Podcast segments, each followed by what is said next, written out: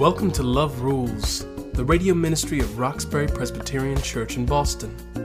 My mom, Liz Walker, was Boston's first African American television news anchor, but her most important job is what she does right now at RPC, preaching the good news about God's love. The Bible says, above all, love each other deeply because love covers a multitude of sins. How does that work? Join my mom now as she offers us Love Rules from Roxbury Presbyterian Church. Hi, everybody. Welcome to Love Rules. Today's message God's Arithmetic. And our text is the Gospel of Luke, the ninth chapter, the 23rd through the 27th verses. Then he said to them all, Whoever wants to be my disciple must deny themselves and take up their cross daily and follow me. For whoever wants to save their life will lose it, but whoever loses their life for me will save it. What good is it for someone to gain the whole world and yet lose their very self? Whoever is ashamed of me and my words, the Son of Man will be ashamed of them when he comes in his glory and in the glory of the Father and the holy angels. Truly, I tell you, some who are standing here will not taste death before they see the kingdom of God. Today, I just want to review Jesus' call to discipleship, which includes a real counterintuitive statement. Whoever wants to save their life will lose it, but whoever loses their life for me will save it. One way to understand what's going on here is to have a better understanding of math. You remember the question you used to ask in school why do we need to know algebra or geometry? How does that apply to my life? I ask that question all the time. We're now beginning to understand that mathematics is an issue of America's future. It's an issue of national security, if you will. The technological power of any nation depends upon the skills used by the top scientists and engineers. They know algebra, they know geometry. So, see, there is a reason. Just as we need to understand math on the physical plane, we need to understand math on the spiritual plane. In order to grow in our spiritual journey, we need to understand a little something about what I call God's arithmetic. Whoever wants to save their life will lose it. Whoever loses it for my sake will save it. Now, on the natural plane, on the physical plane, this is a mathematical impossibility. If you lose something, unless it's recovered, it's gone. 1 minus 1 equals 0. But in the mathematical world in which Jesus operates, the story is the opposite. Losing means gaining, giving means receiving. Once Jesus steps into the equation, everything changes. Now, I'm not here to play with words. This is not going to be a game of semantics. The point I want to make is we serve a God who is beyond logic, beyond reason. Too often, as Christians, we make the mistake of trying to approach our walk in some logical or reasonable way. You can go online right now and find articles and essays and blogs, all kind of writing about reason and faith. Now, I'm not going to get into a debate about reason and logic, but I'm here to tell you you can't necessarily apply human reason to God. God's beyond that. If you look closely at Scripture, there are many illogical statements throughout. Matthew 19:30 the last will be made first. 1 Corinthians 15:36 to live you must die.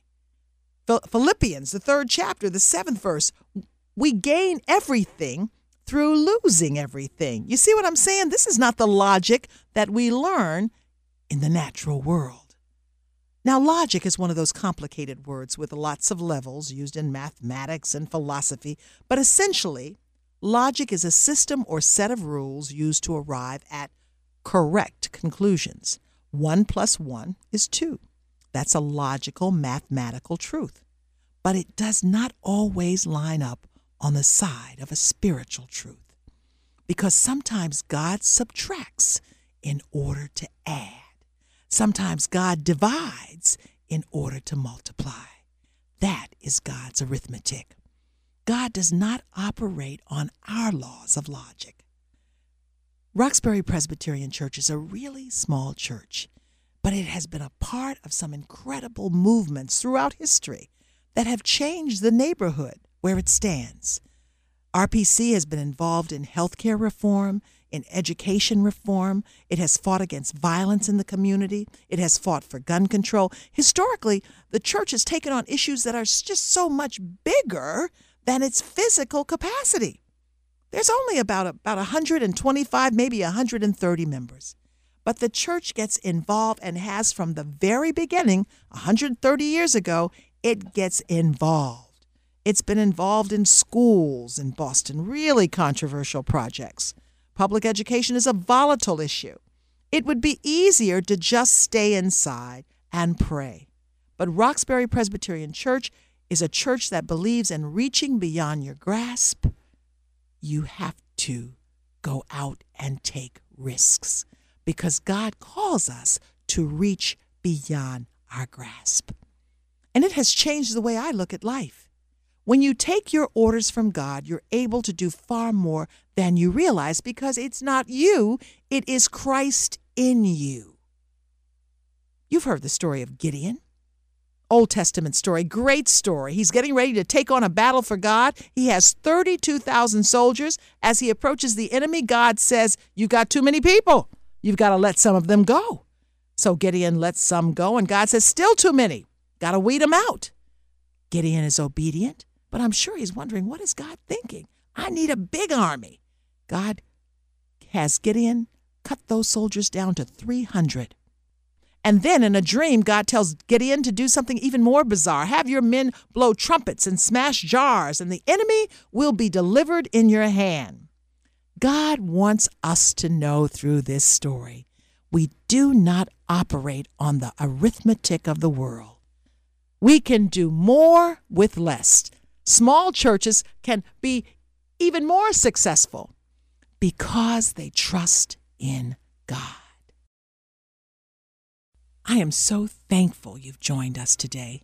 Remember, Love Rules is totally listener supported. Won't you make a donation right now to keep this program on the air? Log on to roxburypresbyterianchurch.org and click on Giving. That's roxburypresbyterianchurch.org. Click on Giving. Thank you. God bless you. Trusting in God means you don't have to do nearly as much as you might do if you didn't trust. I think of my own life. Every step I've taken in obedience since I was called to ministry has been illogical. First, God told me to leave a solid job in television and go to seminary. That made no sense. Then I followed my pastors to Africa. That made no sense. And then, if that wasn't crazy enough, at an age when most people are thinking about retiring or at least slowing down, I start a brand new ordination process in a different church. Again, the numbers simply do not add up. But I have come to the conclusion in order to follow those commands, in order to be obedient to God, you must understand God's arithmetic. Now, I was making a lot of money back in the day. It was only when God subtracted my money from me and split me, divided me from the life I was living, did I begin to experience the real blessings of God. It was an illogical journey, but God is not a logical God. We need to remember it is in God's economy, it is in God's arithmetic where true blessings come. You need not apply earthly logic. Sometimes God subtracts in order to add, sometimes God divides in order to multiply. As disciples of Christ, we are called to give our all to Jesus. We are called to let everything go and submit ourselves to Jesus. Now, there's going to be some ups and downs in our lives. Jesus reminded us that we would have trouble. But God says through the prophet Isaiah, remember, you don't have to follow your logic, just follow me. My thoughts are not your thoughts, neither your ways are my ways. So the key to all of this is trust, trusting in God. And that's what you need to think about. When you think about God's arithmetic, think about how much you trust God. You know, one of the biggest problems in, in this culture today is an erosion of trust. We don't trust anybody. I read a disturbing report that, that said 81% of those polled don't trust the government most of the time. We don't trust businesses. We don't trust the internet. We don't trust strangers. It's, it's amazing when you, when you hear about the lack of trust in the world, and it's, it's clearly understandable because the message out there in the culture is don't trust anybody. But how can we trust people? Well, I think first you have to trust God. I think that trusting God is more important than anything.